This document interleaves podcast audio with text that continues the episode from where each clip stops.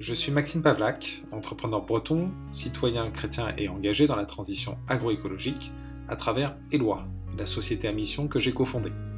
J'ai pris l'initiative de solliciter des associations chrétiennes pour créer ce podcast et répondre à l'appel pressant du pape François qui, dans son encyclique Laudato Si, invite le monde entier à sauvegarder notre maison commune dans la recherche d'un développement durable. Les entretiens Laudato Si interpellent les candidats aux élections régionales 2021 en Bretagne sur le rôle central que les régions peuvent jouer dans les transitions nécessaires et éclairent les électeurs sur le programme des candidats et sur l'importance des prérogatives régionales autour des sujets écologiques et sociaux. Dans cet épisode, nous écoutons Loïc Chenet-Girard, interrogé par Arnaud Decroix.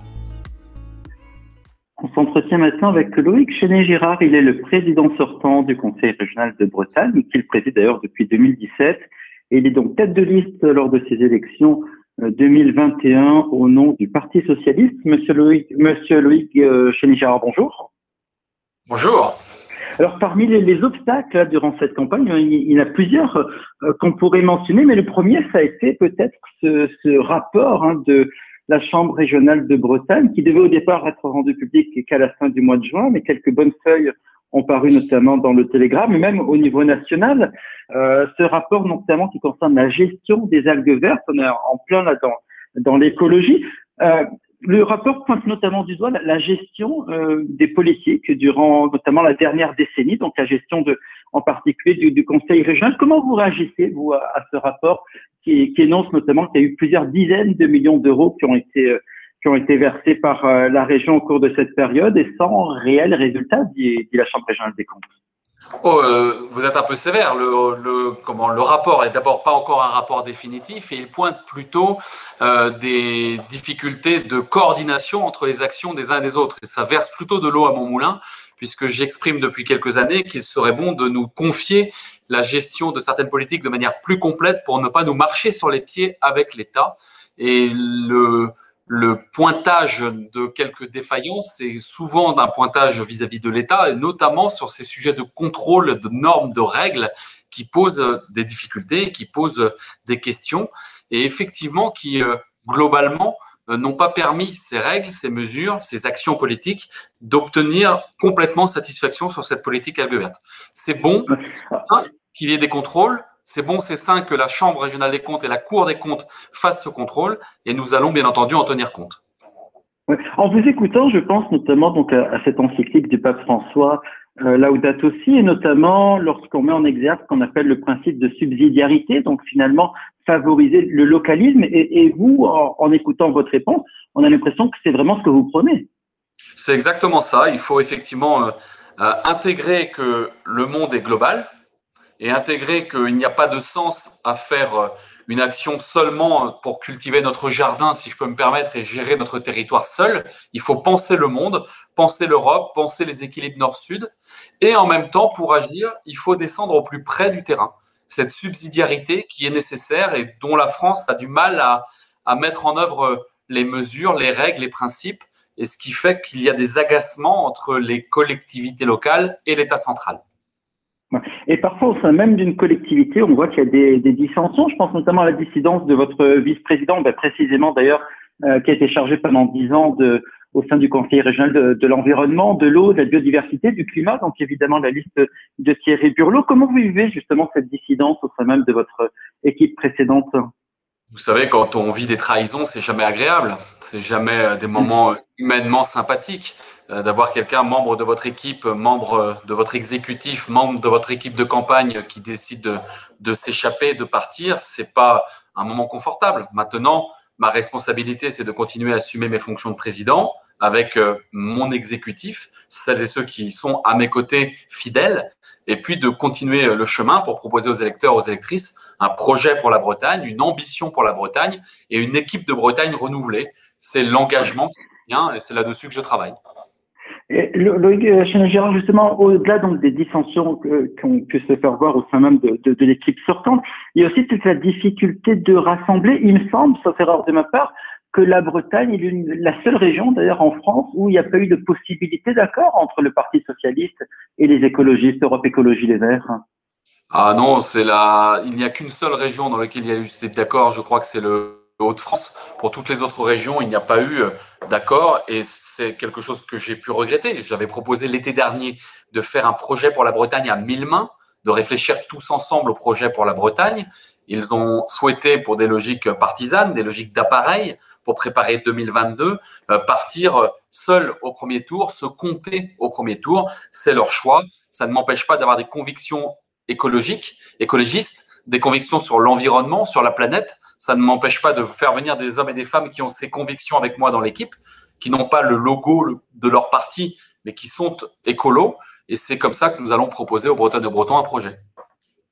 On parle d'écologie avec vous, Loïc Chenet-Girard. Comment vous voyez justement ce, cet équilibre parfois difficile hein, qui peut exister entre l'écologie et l'économie? On pense par exemple, pour un exemple très concret, à ce fameux parc très controversé puisque ça a mis 13 ans à se mettre en place, ce parc d'éoliennes marines du côté de, de Saint-Brieuc. Comment vous voyez justement l'équilibre à trouver entre écologie et économie?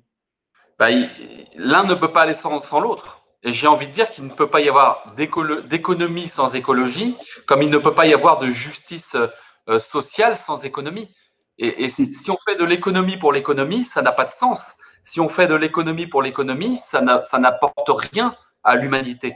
Et donc, nous devons absolument travailler ces sujets globalement, travailler l'écologie, l'économie, la justice sociale, parce que c'est un équilibre et que comme dans n'importe quelle organisation euh, naturelle ou humaine, il faut travailler ces équilibres. En parlant d'équilibre, là, on est vraiment là aussi dans le, les, liens que vous faites entre ces différents domaines. On est là aussi dans, l'encyclique du pape François, donc Laudato aussi, où il met justement en évidence euh, l'idée selon laquelle tout se lié, donc tout se tient. Euh, comment vous, vous avez euh, lu cette encyclique et de quelle manière elle a pu éventuellement vous toucher? Je pense qu'il y a quelque chose de très fort, effectivement, dans le principe d'indiquer que tout est dans tout, que tout se tient, à partir du moment où, justement, nous devons réfléchir le monde globalement. Ça n'a pas de sens de se dire qu'on ne veut pas en Bretagne euh, d'usines, que l'on ne veut pas en Bretagne euh, d'agroalimentaire, que l'on ne veut pas en Bretagne de certains types d'agriculture, si c'est pour renvoyer ces usines et ces agricultures dans d'autres pays pour exporter quelque part la pollution. Ça n'a pas de sens chez nous de euh, nous convaincre que nous avons raison sur des aspects d'organisation de notre société si cela impacte les pays du Sud, si cela impacte les pays les plus pauvres de l'Europe. C'est là-dessus qu'il faut euh, changer les choses, travailler et avoir cette vision globale qui est indispensable. On a peine à, retrouver, je regardais un petit peu, une encyclique de Rome qui a eu un tel impact. On a, on a même l'impression qu'au fil des dernières décennies, il y avait parfois une forme d'incompréhension entre la société, pas seulement française, mais peut-être la société européenne et le message de, de l'Église catholique. Est-ce que justement, à travers cette encyclique, Laudato aussi, il n'y a pas une forme de, réconciliation peut-être entre la société civile ou une certaine société civile et le message de, traditionnel de la doctrine sociale de l'Église? Comment est-ce que vous, vous percevez justement ces, ces rapports entre ces deux mondes? Entre le monde euh, catholique et le monde civil, c'est ça dont vous me parlez? Oui, tout à fait, tout à fait, ou même politique au sens plus large. Je pense, euh, et d'ailleurs c'est l'échange que j'ai eu il y a encore quelques semaines avec euh, monseigneur Dornelas, que nous avons, nous les politiques, à, à être les garants de la liberté de conscience, à être les garants de faire en sorte que chacun vive sa foi sereinement dans notre pays. Et nous avons souvent tendance, et notamment ma famille politique, à parler de ce sujet de laïcité comme d'une religion. Non, la laïcité, mhm. c'est ce qui permet de vivre sa religion en République ou de ne pas croire si on a envie de ne pas croire. Et je pense que aux côtés du combat pour la laïcité, qui est un beau modèle, à mon sens, dans notre République, nous devons travailler sur ce sujet de la liberté de conscience. Et là, nous réussissons à ramener tout le monde et à faire sens ensemble et de pas mettre quelque part en difficulté une partie de notre population parce qu'elle a euh, envie de vivre sa foi, ce qui est tout à fait légitime, dans un pays qui est par moments un peu bousculé. D'ailleurs, je voyais euh, Loïc Chenet-Gérard récemment sur euh, votre compte Twitter que vous avez souligné la, Saint-Yves. Vous avez rappelé d'ailleurs que Saint-Yves est, le patron aussi de, la Bretagne. De, quelle manière vous, envisagez justement cette, au-delà de la foi, même la culture populaire de, la Bretagne aujourd'hui? Vous savez que euh, la, la, place de la religion catholique dans notre Bretagne est très puissante. Nous le vivons avec nos monuments, c'est inscrit dans notre pierre, dans notre territoire, dans nos paysages. Nous le vivons dans notre éducation. Et ce n'est pas un hasard si nous avons le meilleur taux de réussite au bac en Bretagne. C'est parce qu'il y a une saine compétition entre l'école publique et l'école catholique. Et puis nous avons ces saints qui marquent nos villes, parce que beaucoup de nos communes portent des noms de saints, et qui marquent euh, des moments importants qui ont dépassé largement la religion et qui sont rentrés aujourd'hui dans la culture, j'ai envie de dire, populaire. Et effectivement, le sujet de la fête de la Bretagne, de la Saint-Yves, veut dire quelque chose pour euh, les, les, catholiques, bien entendu, mais veut dire beaucoup de choses aussi pour les Bretons qui ont débordé cela et l'ont intégré dans leur manière de vivre la Bretagne. Et rappelons aussi que, que Saint-Yves de Tréguier est aussi le saint patron des avocats. Lorsqu'on parle de justice, on parle aussi de, de justice sociale. Euh, vous, en tant justement que tête de liste, euh, tête de liste pour le Parti socialiste, comment est-ce que vous envisagez justement peut-être cette justice sociale au niveau de, de la Bretagne? Bah, Je pense que c'est d'abord de combattre la misère et de combattre euh, tout ce qui fait qu'il peut y avoir des absences d'emploi ou des pertes d'emploi dans certains endroits de Bretagne nous avons des endroits de Bretagne qui vont très bien et qui ont un taux de chômage très très faible. Et globalement, nous avons un taux de, chômage faible. Mais nous avons d'autres endroits où une partie de notre population a un sentiment euh, de vivre une période compliquée, difficile, parce que nous avons des économies, des morceaux de notre économie, des pans de notre économie qui sont bousculés par les transitions, par la transition écologique, par la transition numérique, par les nouveaux modes de consommation. Et les hommes politiques et les femmes politiques doivent parler à ces gens-là. On doit parler aux ouvriers, on doit parler aux services. On doit leur dire que nous sommes au service pour faire en sorte qu'il y ait, euh, encore une fois, de nouveaux métiers qui se créent et qu'il y ait les formations pour aller vers ces nouveaux métiers. Ça, c'est la base de ce qui permet d'offrir la justice sociale. Puisqu'on parle de, formation, on sait que le conseil régional a en charge notamment le, financement des, lycées. Comment, vous voyez justement le, le rôle joué par ce conseil régional? Évidemment, la, formation dépend du programme de l'éducation nationale, mais, est-ce que vous voyez une, spécificité que pourrait mettre en œuvre le conseil régional au sein des, lycées pour peut-être sensibiliser davantage les, futurs adultes de, notre région? Bon, il y a beaucoup de choses à faire. D'abord, il y a à faire en sorte que nous continuions à nous concentrer sur euh, le bâti de la région pour les lycées publics et à faire en sorte que le contrat que nous avons avec euh, l'enseignement catholique reste de bon niveau et je crois qu'il est de bon niveau parce que nous avons vécu deux révisions sous ma présidence et le directeur diocésain a mené et la directrice maintenant a, a, organisé euh, de son côté la négociation et moi de mon côté pour que nous trouvions le meilleur intérêt pour les élèves. Et c'est ça le combat qui est le mien. Le meilleur intérêt pour les élèves, qu'ils soient dans, en école catholique ou en école publique. Ça, c'est le combat de base. Et ensuite, c'est qu'est-ce qu'on peut apporter de plus? Et ce qu'on peut apporter de plus, c'est un effort sur des sujets d'informatique, un effort sur des sujets pour l'accès aux livres, un effort sur euh, ce qui permet aux, établissements d'organiser des projets avec les élèves. C'est ça qui projette nos jeunes dans leur future vie d'adulte. Mener un projet entrepreneuriat, mener des projets d'ouverture au monde et cultiver le débat, toujours cultiver le débat. Puisqu'on parle de, de projets, comment vous voyez également, Loïc Chenet-Gérard, le, monde je dirais, de, l'agroalimentaire en Bretagne? On sait que c'est un acteur important. Comment est-ce que vous envisagez l'évolution, peut-être vers davantage de fermes biologiques? On sait, on qu'elle se développe aussi beaucoup en, Bretagne. Comment vous voyez cette, cette, évolution de ce monde qui est parfois un petit peu malmené d'ailleurs? Qui est malmené injustement, parce que le sujet qui est le nôtre euh, en Europe, et j'ai presque envie de dire dans le monde, c'est notre capacité à nourrir euh, l'humanité.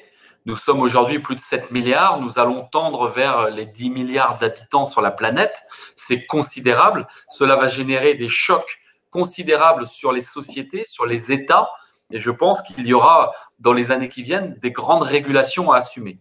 Dans ce monde-là, que l'on doit penser globalement, encore une fois, et le thème du débat que nous avons cet après-midi permet de montrer que c'est furieusement d'actualité, nous devons penser le rôle, la mission de la région Bretagne. Et la mission de la région Bretagne, ça n'est plus comme après-guerre de produire le plus possible. La mission de la région Bretagne, c'est produire le plus que nous pouvons produire sans abîmer la planète, sans obérer l'avenir de l'humanité sur la planète. Et donc, ça veut dire des, des changements, des réorganisations, que ce soit sur l'agriculture, ou sur l'agroalimentaire. Et nous devons accepter qu'il y ait plusieurs modèles qui cohabitent, toujours avec en tête l'objectif de protéger notre planète.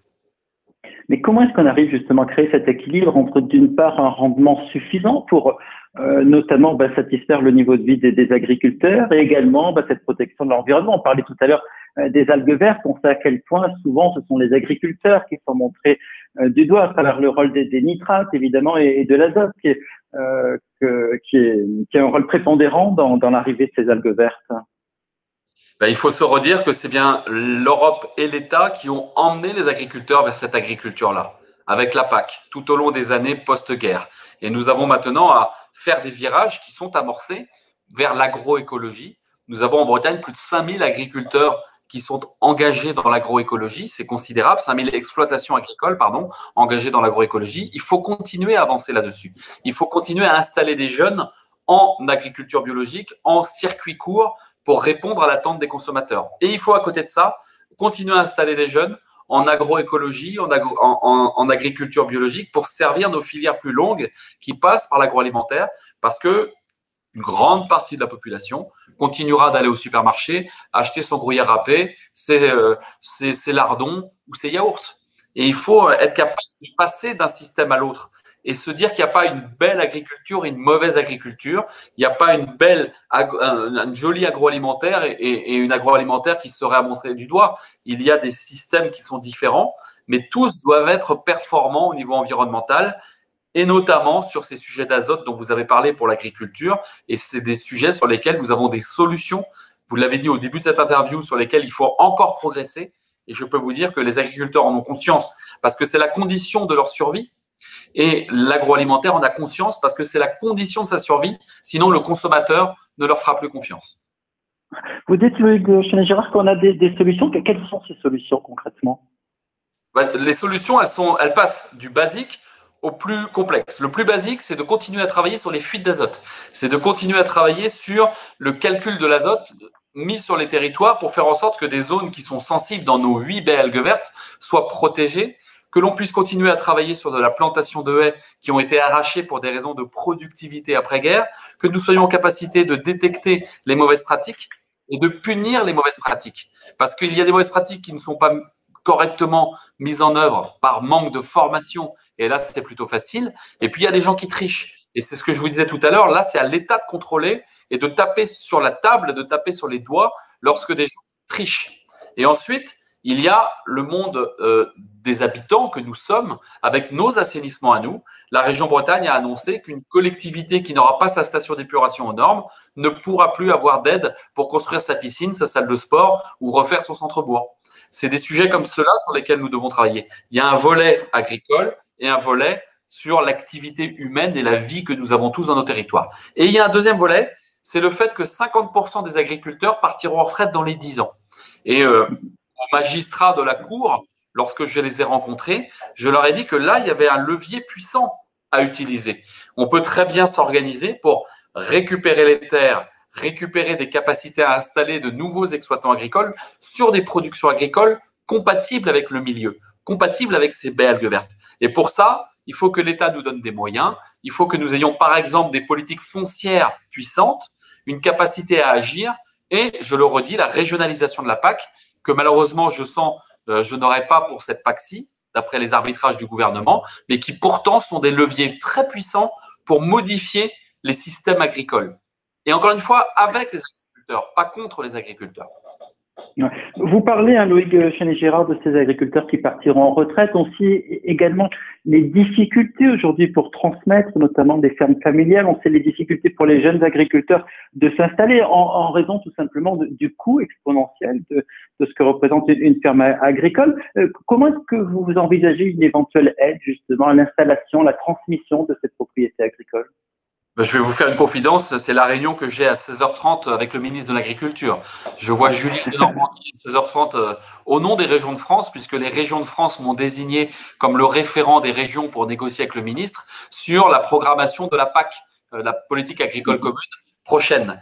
Et effectivement, l'une des missions que la loi va nous donner, c'est d'accompagner l'installation des jeunes agriculteurs. Et la première des choses pour installer des jeunes agriculteurs, c'est d'ordonner la confiance de leur dire que nous avons confiance en eux, confiance en notre jeunesse, que nous avons envie d'agriculteurs en Bretagne demain et de faire en sorte qu'on les forme bien. Et les établissements de formation, c'est le premier niveau. Une belle formation pour que nos jeunes gens soient préparés au monde de demain. Ensuite, il y a des leviers d'accompagnement sur l'accès aux terres et sur les investissements. Et c'est pour ça que je dis que nous voulons garder une agriculture qui soit à taille humaine. Une agriculture qui soit à taille humaine pour que les agriculteurs puissent être propriétaires de leur outil de production. Ça, ce sont des sujets sur lesquels nous avons mis un certain nombre d'outils en place et où, dans la prochaine programmation PAC, j'espère bien avoir plus de leviers, plus de moyens pour agir. Il faut qu'on installe 1000 agriculteurs par an, 1000 exploitations par an vont changer de main. Là, dans les années qui viennent, il faut qu'on soit au rendez-vous. Sinon, c'est un déclin que nous allons vivre. Et à la limite, on pourrait se dire c'est pas très grave, sauf que c'est une faute contre l'humanité parce qu'il y a des territoires en France, en Europe et dans le monde qui ne peuvent pas produire. Et nous, nous avons la chance de pouvoir produire du lait, des céréales, de la viande, des légumes, cette polyculture élevage qui ressemble tant à nos territoires et qui est la fierté de la Bretagne. Dans la protection également de, cet environnement, de, ces territoires, en particulier de ces territoires ruraux, vous avez mentionné tout à l'heure, Duchesne Girard, euh, la nécessaire protection des haies. On sait que ça a été un, sujet très controversé, hein, puisqu'il y a eu une période où on abattait justement les haies pour agrandir les champs et faire davantage une production productiviste. Aujourd'hui, on a tendance avoir l'intérêt, c'est notamment contre la protection contre le vent, mais aussi euh, pour euh, y trouver des, des, des, aires de nidification, la protection de certains animaux. Euh, justement, en ce moment, on voit que la fibre s'installe dans certaines régions de la Bretagne et par souci sans doute d'économie, plutôt que d'enterrer ces, ces, trajectoires de, de fibres, notamment pour le numérique, on a tendance à vouloir les faire de manière aérienne. Et là, là aussi, on voit que les haies sont, sont directement attaquées. Quel est votre regard là-dessus? Que là, on est également dans l'équilibre entre économie et, écologie. Vous avez raison, et quand on parle d'écologie intégrale, on doit penser global au niveau monde, mais on doit penser aussi nos systèmes au niveau régional et nos systèmes au niveau local. Et là-dessus, il y a des équilibres à trouver. Ce qui se fait en Bretagne, c'est d'abord un plan de plantation massive de haies qui nous permet depuis cette année, enfin l'année dernière, depuis 2020, euh, d'être capable de dire qu'on n'a pas perdu de kilomètres de haies en Bretagne. Pour la première fois depuis l'après-guerre, en 2020, nous n'avons pas perdu de kilomètres de haies, nous avons stabilisé la perte. Maintenant, il faut reconquérir et replanter du kilométrage de haies. Pour ce qui concerne la fibre, il y a euh, là une réalité et une erreur. Une réalité, c'est que nous avons effectivement un projet fibre qui coûte 1,6 milliard d'euros pour euh, fibrer toute la Bretagne. Et si nous avions, si nous avions voulu passer en enterré, on dépassait les 2 milliards et nous n'avions la capacité de le faire. Et on voit bien que nos concitoyens, jeunes ou vieux, ou qu'ils habitent en Bretagne, ils ne peuvent pas attendre 10 ans, 15 ans pour avoir la fibre. On l'a promis dans les 5 ans qui viennent. Et il faut finir cette fibre dans les 5 ans qui viennent. Et là où il y a une, euh, quelque part une erreur dans la, dans la réflexion, c'est que nous avons effectivement des haies qui sont taillées, qui sont coupées pour permettre à la fibre de passer, mais qui auraient dû être taillées parce qu'il y a déjà le téléphone qui passe. La fibre, elle passe sur les poteaux de téléphone existants. Dans 90% des cas, c'est les lignes téléphoniques existantes. Et on a laissé, depuis 20 ans, 30 ans, les haies pousser à travers les poteaux téléphoniques. Ce que nous n'aurions pas dû faire. Et donc, si nous avions entretenu nos haies, tous, agriculteurs, propriétaires, communes, au cours des 30 dernières années, nous n'aurions pas à tailler des haies comme on les taille actuellement pour passer la fibre. Voilà, c'est cet équilibre-là sur lequel on doit travailler. Et j'ai bon espoir que tout cela se régule correctement. Et je sais qu'au fur et à mesure du temps qui va passer, un certain nombre de communes vont enterrer les réseaux et peu à peu, dans les 20 ans, 30 ans qui viennent, peut-être cette fibre disparaîtra du paysage pour être enfouie dans le sol breton.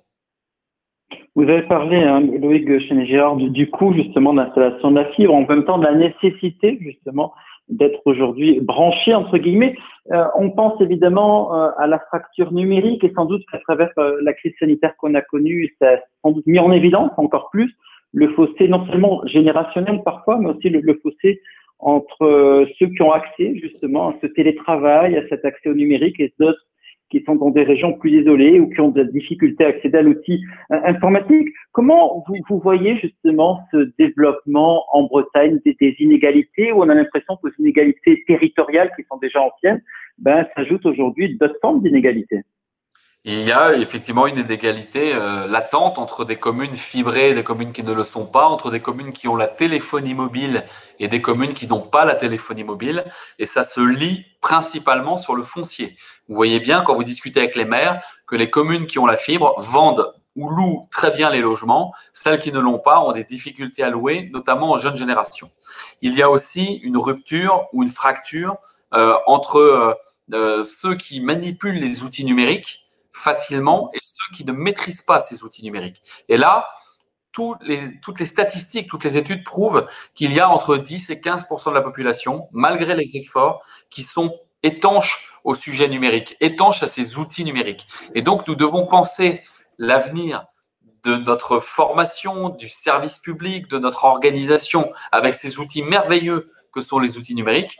Mais si on veut la justice sociale, si on veut faire société ensemble, on doit aussi penser aux 15% de population, quoi qu'il arrive, qui seront en dehors de ces outils-là. C'est indispensable. Quand j'étais plus jeune, j'étais persuadé que ça allait disparaître avec euh, l'âge qui avance, que peu à peu nos aînés allaient disparaître et que la jeune génération d'aînés, que les nouveaux retraités, que les nouveaux vieux allaient être euh, numériques inside eux-mêmes. Ça n'est pas le cas. Nous avons des jeunes gens de 20 ans, de 30 ans qui ne savent pas utiliser ces outils. Et donc, il y a un vrai sujet de justice sociale pour former, mais aussi pour accompagner ceux qui ne l'utiliseront jamais. Est-ce que ça fait justement, selon vous, le et Gérard, partie du mandat justement du Conseil régional à travers euh, cette, ces, prérogatives liées à la formation, liées, au lycée, justement, de former euh, les jeunes générations peut-être davantage encore à l'utilisation du numérique? Vous avez raison, ça fait partie de nos missions. Nous ne sommes pas les seuls, mais nous avons une partie de responsabilité. D'abord, faire en sorte que les outils numériques dans les lycées soient à la hauteur de ce qu'attendent nos jeunes. Et je pourrais parler aussi des centres d'apprentissage. Si vous avez des outils hors d'âge dans les lycées et les centres d'apprentissage et que le jeune se retrouve après dans l'entreprise avec des outils qu'il ne sait pas utiliser, ça pose un vrai problème. Et nous avons aussi la compétence, vous l'avez dit, formation professionnelle pour que des personnes qui se retrouvent en fin de poste en recherche d'emploi puissent se former, se réformer, apprendre de nouvelles compétences et aller vers, encore une fois, de nouveaux métiers. Ça, c'est le cœur de la mission du Conseil régional de Bretagne. Et nous avons aussi à penser nos services publics pour qu'il y ait un accès pour tous. Si on se met à vendre nos billets de train et nos billets de car que sur Internet, et qu'on ne se préoccupe pas de ceux qui ne savent pas aller acheter les billets de train et les billets de car sur Internet, on est à côté de notre mission de service public. Donc, on doit répondre à cette attente parce que les jeunes générations, notamment, demandent à ce que ce soit plus facile, plus fluide et veulent acheter leur ticket de car comme, euh, comme ils achètent sur Amazon ou sur Deezer, quel que soit ce qu'on pense d'Amazon et de Deezer. Et on doit penser à ceux qui ont plus de mal. Et là, on doit travailler avec les mairies, on doit travailler peut-être avec la Poste, on doit travailler peut-être avec d'autres acteurs encore qui peuvent être des partenaires. Euh, Loïc Gérard, puisque vous parlez des billets de, de et des billets de train, euh, parlons peut-être rapidement des, TER, des trains express euh, régionaux. On, a souvent eu l'impression qu'en Bretagne, ben, c'est vrai que le réseau était fait en fonction de, Paris, peut-être. Comment est-ce que vous voyez le, développement de ces TER au sein de la région? Ah, D'abord, nous avons la chance. Nos aînés ont eu le nez creux. Ils ont inventé un réseau qui est une boucle qui passe par le nord et qui passe par le sud. S'ils avaient travaillé à l'économie, ils auraient fait seulement l'axe central, comme la RN 164 est en train de se faire.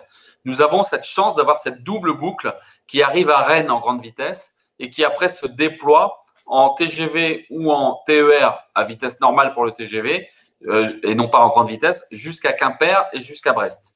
La région Bretagne a mis des dizaines de millions d'euros pour rouvrir le Quimper-Brest. La région Bretagne vient de mettre des, dizaines de millions d'euros pour rouvrir le Dol euh, Dinan, euh, comment l'emballe. Nous avons encore beaucoup d'argent à mettre sur le, le tire-bouchon en direction de Quiberon. Nous avons encore beaucoup d'argent à mettre sur le train en direction de Roscoff. Voilà, il y a encore beaucoup de choses à faire, mais nous avons mis des moyens comme aucune autre région n'a mis dans les 20 dernières années. Dans les 20 dernières années. Et aujourd'hui, on a le meilleur taux de régularité des trains en France la région dans laquelle les trains sont à l'heure, la région dans laquelle les trains circulent le mieux, c'est la Bretagne, parce qu'on a mis beaucoup d'argent sur les rails. Maintenant, on est dans une période où les gens veulent plus de services. Et donc, comme les rails sont au niveau, même s'il y a encore des sujets de petites lignes, même s'il y a encore certainement à travailler sur l'axe central, même s'il y a certainement à travailler sur le nord-sud, mais globalement, on a un réseau de bonne qualité grâce aux efforts que l'on a faits. Et il faut maintenant du service. Et le service, c'est du cadencement du train, c'est du, couplage train-car, c'est du travail sur les vélos dans les trains, c'est du travail sur les tarifications pour les jeunes, et c'est, à mon sens, le sujet du Wi-Fi ou de l'Internet dans les trains, parce que vous acceptez de prendre 10 minutes, 20 minutes de plus que ce que vous pourriez prendre avec de la grande vitesse pour aller à Quimper ou à Brest, si vous avez du bon réseau. Parce que vous pouvez travailler, parce que vous pouvez préparer euh, le travail pour le lendemain, parce que vous pouvez étudier, parce que vous pouvez gérer vos affaires. Ça, c'est la conquête des années qui viennent et on va y travailler. Donc dissuader finalement les usagers de la voiture et les envoyer vers les, les transports publics, les transports en commun. Loïc Chenet-Girard, je rappelle que vous êtes tête de liste lors de ces élections régionales pour le Parti socialiste et vous êtes également euh, le président sortant donc de ce Conseil régional de Bretagne que vous présidez depuis 2017. Merci beaucoup d'avoir été avec nous. Merci à vous, au plaisir. Merci aux associations chrétiennes qui ont accepté de contribuer à l'élaboration de ce podcast, parmi lesquelles les entrepreneurs et dirigeants chrétiens, la communauté de vie chrétienne, les chrétiens unis pour la terre, le mouvement chrétien des cadres, le mouvement rural de jeunesse chrétienne et les chrétiens dans le monde rural. Merci à Arnaud Decroix d'avoir accepté d'interviewer bénévolement les candidats dans le cadre de notre projet. Et merci à tous les candidats ayant accepté de nous répondre. Nous espérons, à travers ces entretiens, avoir pu relayer dans le débat public l'urgence soulevée par le pape François, ainsi que son idée originale développée dans Laudato que tout est lié. Nous le citerons en conclusion il n'y a pas deux crises séparées, l'une environnementale et l'autre sociale, mais une seule et complexe crise socio-environnementale. Les possibilités de solution requièrent une approche intégrale pour combattre la pauvreté, pour rendre la dignité aux exclus et simultanément pour préserver la nature.